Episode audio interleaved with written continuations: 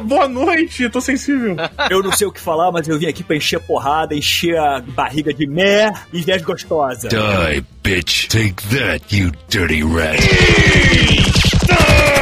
Estamos começando mais um Matando Robô Gigante. Vai tomar no cu, fanboy! Eu sou Beto Estrada e estou aqui com. Afonso Charuto Solano! E diretamente de Brasília. Didi Braguinha, pronto. É isso aí. Eita, e do Rio de Janeiro. Rex, lobo, vou comer teu. Peraí, calma aí. Vamos levar pra jantar primeiro. Porque nos quadrinhos, toda vez que eles iam botar uma coisa assim, eles botavam uma letrinha e uma outra em um pontinho de. né? Ah, sim, um hífen. E um hífen, aí nunca vem a palavra inteira, então é sempre um. Então, entrei no espírito. Olha aí, e aí o espírito de Rex, o nerd mais forte do mundo, de volta ao Matando Robô Gigante. E aí, deu uma churriada, né, nessa quarentena aí, Rex, pode falar. Jamais, irmão. A parada foi treinar todo dia, mais de duas horas. Come on. Você não fica com medo do futuro? Você que é um cara enorme, é, você que tem esse peitoral inacreditável, onde seu mamilo aponta pro chão. Você não tem medo de envelhecer e virar, sei lá, maluco, um lango-lango? bonitinho da ilha de Lango Lango. Eu já usei tanta química nesse corpo, cara, que eu acho que se eu chegar a ficar velho, Deus tá sendo generoso demais comigo, cara. Porque ninguém chega desse tamanho sem dever muito pra vida. Sabe qual é a diferença do Beto e do Rex? O Rex usa venenos intravenosos e o Beto usa venenos de cima da pele. A quantidade de creme que o Beto passa é proporcional à quantidade de coisa que o Rex toma, cara. É verdade, Beto. Por que você não passa daqueles. cre- Tem, tem é, creme de testosterona. Gel de testosterona tem. Não, eu fico no meu Victoria's Secrets aqui. Eu tô tranquilo. Uma pergunta, ô Rex, quando você é tão forte assim, tu vai pra praia, por exemplo, tu passa algum creme pra ficar com o peitoral mais brilhoso, tipo mais trincado, alguma coisa assim pra valorizar? Tipo, tipo aqueles caras de autorofilismo? Eu passo protetor solar, óbvio, né? Mas existe protetor solar em óleo. Logo, ah! A gente besunta o corpo parecendo a cenoura. Então não emagreceu, não, Na né? verdade, eu até perdi peso, sim. Mas eu reduzi mais é o, o BF, né? O body fat do corpo. Isso aqui bem, cara. Eu tava com 105 no começo da pandemia, agora eu tô com 98 e o último exame que eu fiz eu tô com 10%. Então eu tô bem também. Tu vai tomar cu, tu só tem 10% de gordura nesse corpo aí? Caraca, maluco. Cara, tu é muito causeiro. Eu mostro exame pra vocês, eu mando exame pra vocês. Caraca, o seu desgraçado. Mas na moral, eu objetivamente, conscientemente, eu me recuso a acreditar. É simples, é só você não ter filho, não casar, gastar todo o seu dinheiro com você, em química, que tá tudo resolvido. Você também consegue, irmão. Meu irmão, mas eu tô feliz, entendeu? Porra, o fitness é minha vida, meu irmão.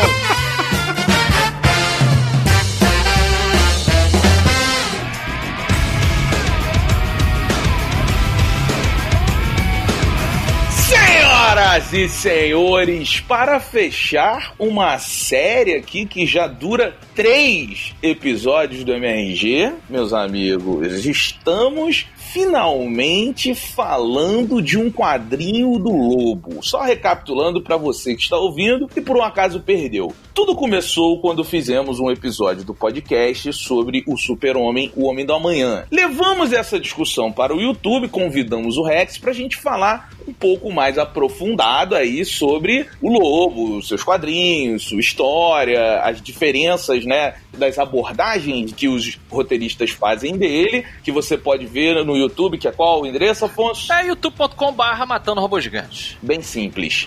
E aí, meus amigos, finalmente escolhemos uma das revistas que é uma das mais clássicas deste personagem controverso. E aqui, neste dia, falaremos de Lobo Está Morto, este clássico aonde o nosso Kizariano vai do céu ao inferno. Afonso Solano, por favor, traga-nos a sinopse deste quadrinho um tanto quanto ruim. Olha aí, não. Olha aí, Rex. Olha aí, não. Bom, o título dessa minissérie, ele de 92, né, 1992, ele já entrega o que aconteceu. O lobo, ele finalmente é morto durante uma de suas missões ali mercenárias. Ele é morto por um inimigo aparentemente quase tão cuzão, né, e, e forte, invencível, escroto como ele, e ele se vê em uma espécie de disputa entre o céu e o inferno sobre quem vai ficar com ele, porque ninguém quer ficar com ele e ao mesmo tempo ele não pode voltar para a Terra e a gente vai acompanhar essa luta literal do personagem da DC em tentar retornar à vida. Rex, Oi, meu querido. vamos lá. Vamos aí analisar uma das grandes obras desse personagem. Uma obra cheia de informação, que diz muita coisa, né, Rex? Que pô, Ai, tem personagens bem trabalhados. Stop whining. Cara, é basicamente o, a- o plot é, o lobo ele é contratado pra eliminar um cara. Essa parte já foi, né? É, você tá repetindo o que o Afonso falou? Que legal, cara. É legal porque tem uma ligação aí com um personagem da DC que é o Intrigan, que é um demônio. Não é Etrigan o nome desse desgraçado? Etrigan, o Intrigan, depende como você fala. É, o Diogo, é, naquele. A gente falou também de uma animação da, da DC, que foi o, o Liga da Justiça Dark, que tem o demônio que cospe fogo lá, que luta com a Mulher Maravilha e tal. É, É, ele. é, aquele, é o demônio que fala só rimando. Tudo que ele fala precisa rimar. O Etrigan, ele é, ele é um demônio que ele fala em rimas e a história dele envolve um cara chamado Jason Blood, que na história em quadrinhos ele pertencia à Távola Redonda, ele traiu o, rei Arthur e a Morgana Le Fay seduziu ele, e aí na história acaba que ele, o Merlin amaldiçoa ele a estar preso a um- ao, ao- ao demônio que ela invocava. E aí eles têm essa relação juntas, né? Olha aí, quer dar o CPF dele também pra galera? Eu tô achando maneiro que é isso. A gente não tem o que falar sobre o quadrinho do Lobo. Claro que tem, deixa eu falar então. Olha só. Estou chegando lá, estou chegando lá. Não, Rex, perdeu tua vez. Tu enrolou pra caralho aí, maluco. Porra, maluco, tá falando aí da, da história da vida, o fantástico. Olha só, olha só, eu, eu diria que e o Didi, ele, ele não conseguiu ler a tempo aqui, que ele estava cuidando do pé dele, então a gente usa o Didi. Meteu um atestado médico pra não trabalhar pesado. Não podia ler deitado, né? Não podia, na caminha, com... não.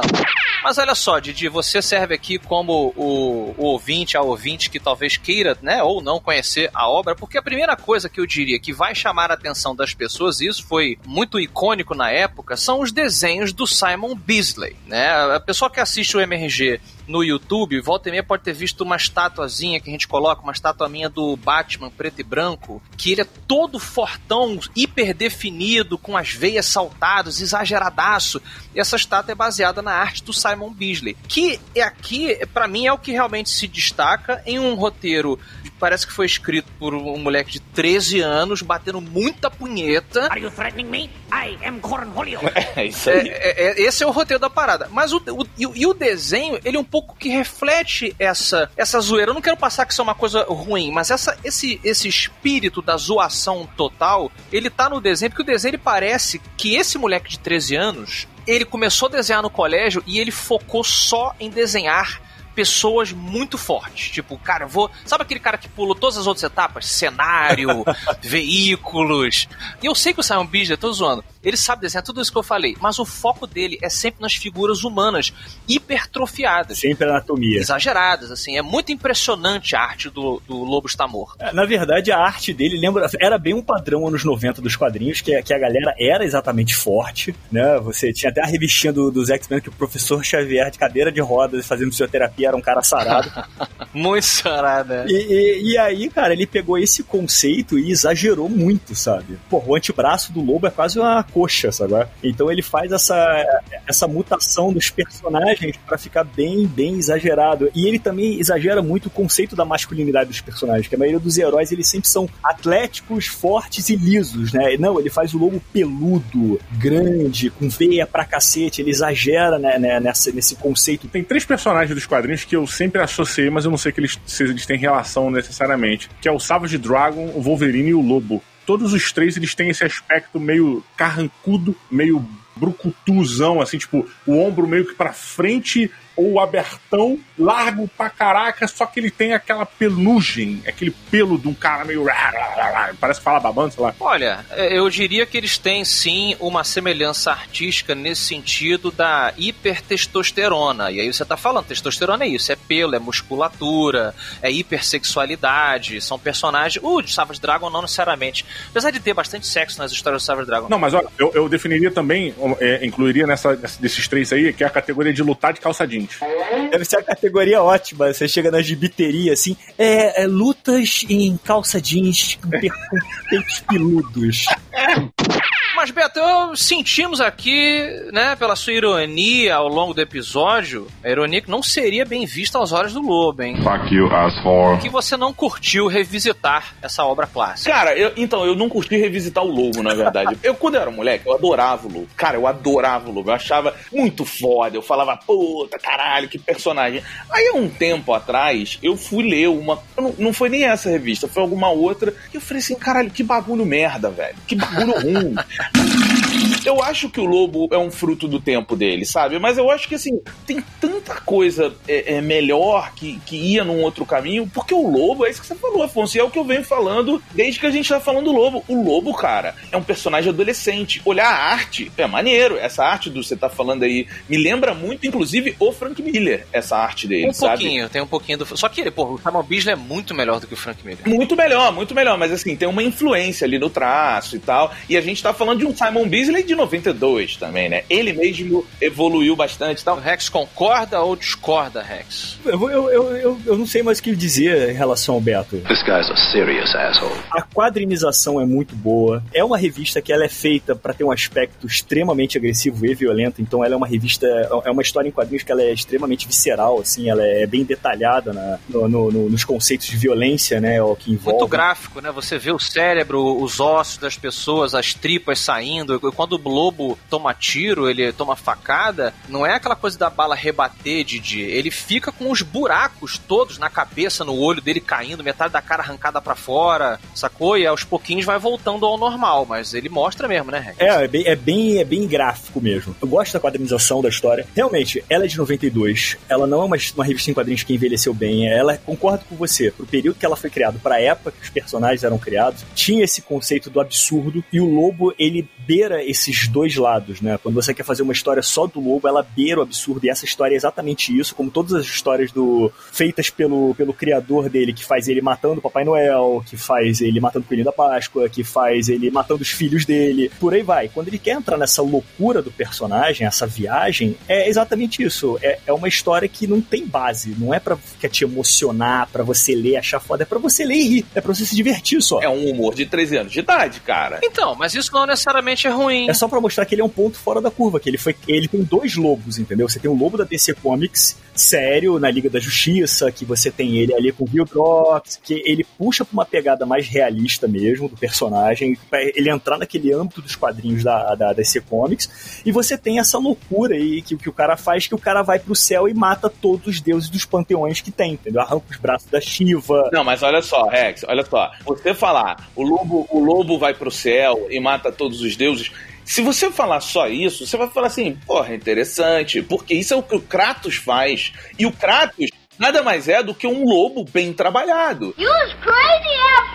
Você tem um personagem que soube evoluir com o tempo, um personagem que é bruto, um personagem que é violento, um personagem que matou a própria família. Um- uma pessoa subjetivamente qualificada. Em certo momento, eu vou até desconsiderar o 4, porque o 4 é a quebra de, todo, de toda essa construção do personagem. Mas enquanto ele tá ali no jogo 1, 2 e 3, ele tem isso tudo, mas ele tem motivações, ele tem profundidade. Ah, não tem não, não, desculpa, não tem. Você mesmo é um crítico, não se esqueça, você fala isso em vários Matando Robô Gigante, que o Kratos só ficava gritando, eu quero minha vingança. Ele era um personagem muito bem dimensional. Kratos, pelo menos, ele, por mais é, superficial e clichê que seja a motivação dele, ele ainda assim tem uma motivação muito mais Verdade. interessante e profunda do que a motivação do lobo, né? cara? Aí sim. Porra, ele vai lá, ele faz um pacto com o deus da guerra, o deus da guerra deixa ele louco, ele vai invadir, fazer uma das invasões, ele mata a família dele, quando ele percebe, ele é branco porque as cinzas das pessoas que ele matou na insanidade se juntam ao corpo dele, e ele busca vingança e vai atrás da vingança e fica cego pela vingança. Pronto, com isso, eu já defini muito mais do que todos os quadrinhos do Lobo juntos, cara. Deixa eu colocar então uma, uma questão a todos vocês aqui, Didi. Opa, bota aí, porra. Hoje a gente tá aqui pra conversar. Porque é o seguinte, eu vejo, não tô falando, Beto, que você fez isso não, tá? Mas talvez exista aí uma, um, um sinal, uma indicação de algo que eu vejo muitas vezes as pessoas fazerem, que é confundir o que o protagonista de uma história está falando ou fazendo com algo que os criadores e criadoras estejam concordando. Então, eu sempre enxerguei, eu acho inclusive que a missão é essa, eu sempre enxerguei o, o lobo como a antítese de tudo que o heroísmo representa. Ele, ele vende isso. Então, toda hora que ele aparece, mesmo nas histórias que ele é mais realista, que o Rex lembrou, quando ele aparece pros outros heróis, a heroína, a galera tipo assim, puta que pariu, lá vem aquele cara chato pra caralho, mal educado, fica peidando na sala, rota, trata mal as mulheres, trata mal os homens, caga a missão. Então, assim, o lobo, ele, eu concordo que ele tem esse apelo justamente com, por isso que eu dei o exemplo no começo, o espírito do, do menino, especificamente o menino de 13 anos ali, batendo punheta, como eu falei, porque isso é um olhar crítico, brother. Ninguém quer ser o lobo. Essa história, o lobo é um dos caras mais cuzões que eu já vi em qualquer outra história em quadrinhos. Tem um na Segunda Guerra Mundial, tem uma criança tentando tirar a mãe debaixo dos escombros, e ele fala: meu irmão, quanto que tu me paga para tirar tua mãe aqui morta dos escombros? É tipo. Então, assim, eu não leio.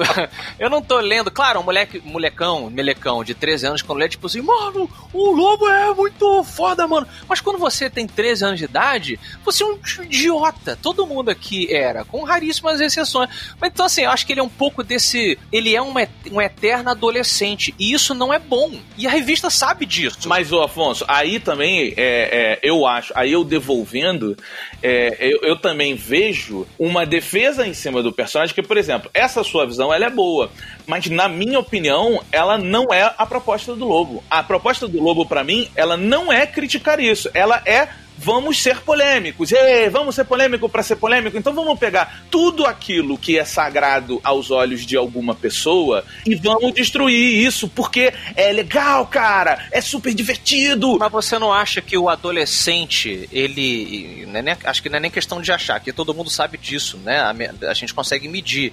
É, o adolescente, ele é transgressor. Sim! Por definição. Ele, ele tem essa necessidade de transgredir, de desafiar a família, os conceitos, né, as estruturas, porque é um processo de amadurecimento. Então, eu acho que o Lobo ele é um pouco isso. O Beto tá um pouco certo nesse ponto, porque, por exemplo, se você ler a revistinha do Lobo, essa Lobo está morto, eles mesmos zoam o conceito dos editores. Eles falam, pô, será que essa piada vai ser aceita? Será que. Não, relaxa, porque nenhum editor vai ver essa revista. Ou seja, é, é um jeito de abordar temas que, assim, se você para pra ler a revistinha do, do Lobo está morto de 92, ele faz piada com a Segunda Guerra Mundial, ele faz piada com o céu, com o inferno, com outras religiões.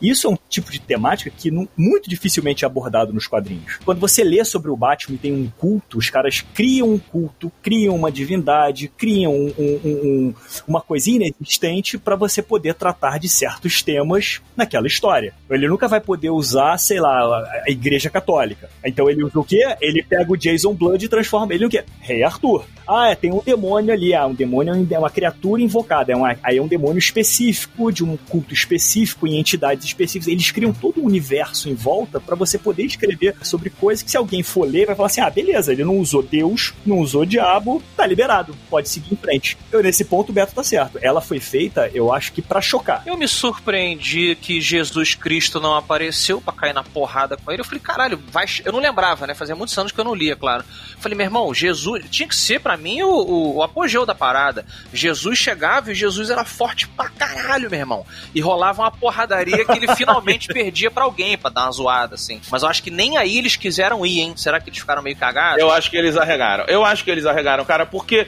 existem tetos até onde você vai e até onde você se torna polêmico num nível de censura, entendeu? Cara, eu vou dar minha nota aqui rapidinho. Eu acho que essa revista, ela representa aquela máxima de que você ser um rebelde até 22 anos de idade é muito maneiro, descolado, você vai abalar. Depois dos 22 anos de idade, você é só um perdedor. Ih, então eu acho que essa revista representa isso, sabe? Ela representa que, cara, te, existe uma idade para você ter ideias, para você ser transgressor e faz parte da vida. E, e, eu concordo com o que o Afonso falou. Na adolescência, todos fomos idiotas, né? E, e continuamos sendo, a gente só vai melhorando porque vai aprendendo ao longo do tempo. E eu acho que a revista representa um momento, uma idade e uma época. E ela tem que ficar ali, ela tem que ser esquecida. E eu acho que o personagem Lobo, e não tô fazendo fazendo um discursinho aqui de estamos num momento em que os, a sociedade está buscando melhores, e não, é só um personagem que realmente. É, vamos cancelar o Lobo, Beto, vamos cancelar. Hashtag cancela Lobo, é Caralho, isso? muito bom. Eu acho que o Lobo tem que ser cancelado, mas eu acho que é o seguinte: ele já não representa mais a profundidade que personagens de quadrinhos hoje pedem, até os mais rasos, até os mais infantis, você vê uma evolução. Ele nunca representou, na real. E, né? não, ele durante um tempo ele foi um personagem que ele tinha uma relevância, ele vendia bem. Não, mas ele nunca representou nada. Ele nunca representou. Ah, esse aqui é o símbolo da geração Coca-Cola. Não, nunca representou, nunca foi símbolo de porra É um nenhuma. outsider, né? É isso que eu falei, Beto. Ele sempre foi o merdão. É um merdão no sentido de que ninguém quer ser o lobo. Claro, o adolescente, ah, maneiro, mas o adolescente ele vai, ele vai querer ser o lobo durante uma semana. No final da, da segunda, ele está com, com ressaca, tá com doença venérea, tá, entendeu? Vê que o lobo só pode ser o lobo, e acho que é parte dessa graça aqui, apesar de todas as críticas eu concordar com o Beto também, mas eu acho que consigo extrair essa coisa bacana que o lobo, ele é justamente, ele só sobrevive porque ele é imortal. Literalmente, nessa história aqui, né? Ele não tem como você sobreviver sendo, usando essa quantidade de droga, comendo essa quantidade Claro. de pessoa, atacando o número, ofendendo todo mundo. Chega uma hora que o preço chega. Então é meio que o, o símbolo da eterna adolescência transforma você num merda. Antes do Rex me interromper, eu só quero dar um robô gigante pra essa revista aí. Eita! Porque a arte da revista é realmente maravilhosa, me lembra muito fanzine, me lembra muito uma coisa que aqui no Brasil a gente teve durante muito tempo na revista Chiclete com Banana, com Laerte, né, que tinha esses nossos ilustradores maravilhosos, e eu acho que, que a arte é realmente, puta, diferenciada, é muito foda olhar aquilo, pena que a história é tão merda. Muito bem. De 0 a 5 robôs gigantes, quantos robôs você dá para essa revista do Lobo? E eu queria, antes de você falar, trazer uma informação curiosa. É, e zoada ao mesmo tempo, porque o Stan Lee foi entrevistado e uma vez, e numa dessas entrevistas que ele deu, foi perguntado pra ele qual o personagem que ele mais gostava na DC. E ele, pra zoar a DC, pra zoar a DC, ele disse que o personagem que ele achava mais legal da DC era o Lobo. Comente, por favor. Eu acho que é um trollador. É um trollador esse Stan. E eu acho que ele tem razão na trollagem, porque apesar de eu ter puxado essa questão aí filosófica, né, até psicológica, sobre o lobo ser um reflexo da nossa própria adolescência e tal, eu concordo com o Beto que essa história é uma merda, Beto. É uma merda mesmo. É uma merda. É ruim, né, é ruim. Assim, a, a história é uma merda. É como se esse moleque de 13 anos que eu tô aqui bolando esse, esse personagem o tempo todo com vocês, ele tivesse um poder de desenho incrível, focado só nas figuras humanas hiperfortes, mas o, a, a- ideia dele de um roteiro é, é essa, né? Inclusive, assim, o, o que o Beasley acerta nas figuras humanas, ele erra muito na noção espacial. Você não sabe pra onde que o cara tá indo, se ele foi por um corredor, como é que funciona o céu, tem uma torre, tem um espaço. É uma. Bota às vezes um monte de placa, assim, tipo, ali fica tal lugar, aqui fica tal outro. Você não sabe pra onde, ele, aonde a briga tá indo. É, é, é uma merda. Nesse sentido de storytelling, na minha visão, é muito ruim. Ele me ganha, primeiro, claro, pela nostalgia de uma revista que eu li quando eu tinha ali uma, né, eu era, eu era- adolescente ou pré-adolescente ali, então realmente, é, apesar de eu não ter sido um adolescente que curtia esse tipo de autodestruição, tinha coisa ali que a gente gosta, coisa da transgressão que a gente falou, né, olha, o lobo é, o lobo é foda, mano, ele dá um soco na cara do anjo, mano, e não tá nem aí, mano, Ele matou o Papai Noel, mano. é, porque às vezes você tá puto com teu pai, né? E você tá puto com a tua mãe, com a sua professora, e você quer, você queria ser o lobo, né? Você queria mandar o dedo do meio pro diretor da escola, fala: "Meu irmão, vai tomar no cu que eu vou jogar ping-pong, meu". E- Aí duas palavras que eu nunca ouvi na mesma frase, cara. Tomar no cu e ping-pong. É porque é uma, é uma revolta, é uma revolta inocente, né? É essa coisa inocente que você não enxerga que aquela pessoa, no melhor dos casos, tá querendo o seu bem. E o Lobo, acho que ele reflete essa parada. Eu não acho que ele é modelo episode. Pra ninguém. Eu não acho que ninguém que, que esteja bem da cabeça lê uma história do Lobo, assim, tirando essa zoeira que eu falei do moleque, né? E aplica pra vida real essa vida de autodestruição do cara. Então, assim, acho que vale. Se, se você nunca leu aí, eu acho que vale você conhecer, principalmente pela arte do Beasley e até pra fazer uma viagem no tempo ali do que, do que a galera tava zoando nesse personagem que concordo com o Beto, é pouco bem aproveitado na DC, um caso ou outro que o Rex vai saber muito bem ilustrar aí quando a gente puxar isso ocasionalmente, e incluindo aquela revista, Rex, aquela minissérie que eu falei que saiu aqui no, no Brasil também. Unbound. Unbound, né? Sem limites, acho que era isso, Lobo Sem Limites. Puta, essa revista era boa justamente porque eu falei no vídeo, porque não era esse lobo surreal, esse lobo que, cara, ele dá porrada em todo mundo, não- nada segura a porra do lobo, entendeu? Não tem, não tem um parâmetro de, de poder do cara. Nessa Sem Limites e onde ele é inserido ali, que é o universo que o Rex falou, onde o, o lobo é tratado como uma beleza, esse cara precisa funcionar com a Mulher Maravilha, com o Super-Homem, com o Batman e tal. Ali, nessa revista Sem Limites, ele, pô, era um mercenário, ele tinha as missões, ele se fudia, ele, ele, tinha, ele, ele, ele podia não conseguir as coisas. Aqui ele consegue tudo. Então acho que vale como essa, essa viagem aí. Eu dou três robôs gigantes para Lobo está muerto.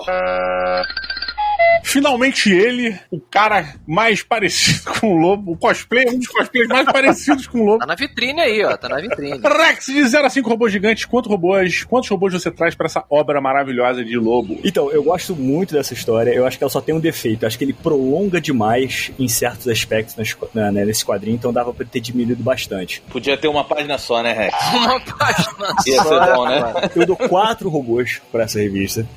Pela época, pela violência gratuita, é, pela loucura da revista. É, é uma revista que não é para ser levada a sério em nada, entendeu? Se você hoje é fã do Deadpool, cara, saiba que muito antes de existir um Deadpool, existia Lobo. E tem que ler para você ter uma ideia do que, que a gente tá falando melhor. Mas assim, o único defeito dela é que ela, ela prolonga demais em alguns aspectos pelo absurdo. Então acho que dava pra você ter feito uma coisa mais concentrada e não tão longa. Agora, a- tudo na história, assim, a quadrinização é muito boa, as imagens do personagem em si, né? As figuras anatômicas são muito boas. Concordo com o Solon nesse aspecto que também falta um pouco de cenário, assim. Ele não foca nisso. É, o foco dele é tanto no lobo que ele meio que só desenha muito bem o lobo e meio que acaba ignorando um pouco o resto. É, é, tem umas coisas que escrota. Cara, tem um- uns objetos assim, sei lá, umas armas que, cara, é tipo um quadrado com um cilindrinho na ponta pra dizer que é uma arma. Assim, eu fico, caralho, que merda isso aqui, hein? Isso aqui tá.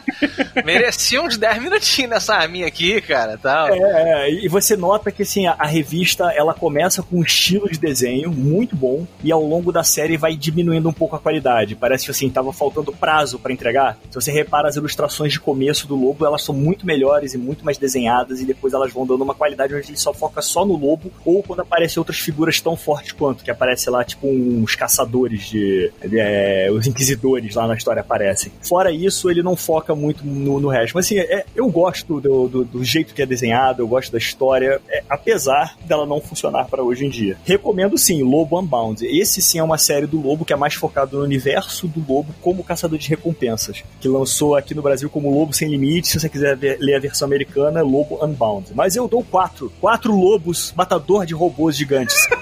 Isso aí, charuteiros.